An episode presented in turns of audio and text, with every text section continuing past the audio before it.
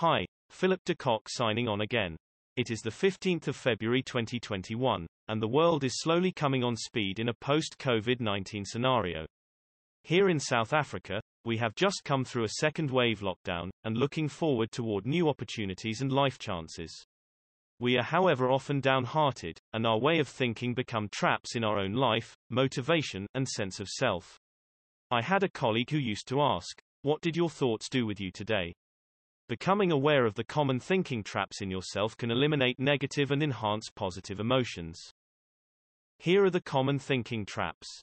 Become aware of how it manifests for you, and through asking for feedback, verification of facts and dissociation see how it can improve your emotions, relationships and even enhance optimism.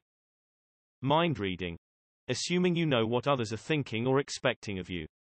Alternatively, that others know what you are thinking or expecting from them, me thinking. Assuming that you are the sole cause of setbacks and problems and can be the source of harm to others. Them thinking.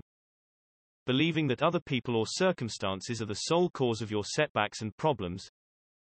Catastrophizing. Ruminating about the irrational worst case scenarios of a situation. And helplessness. Believing that negative events are going to impact your whole existence and will persist for the rest of your life.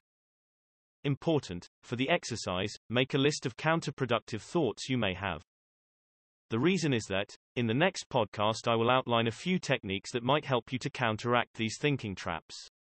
If you have questions, email me at philip.decock at outlook.com. Signing off until next time.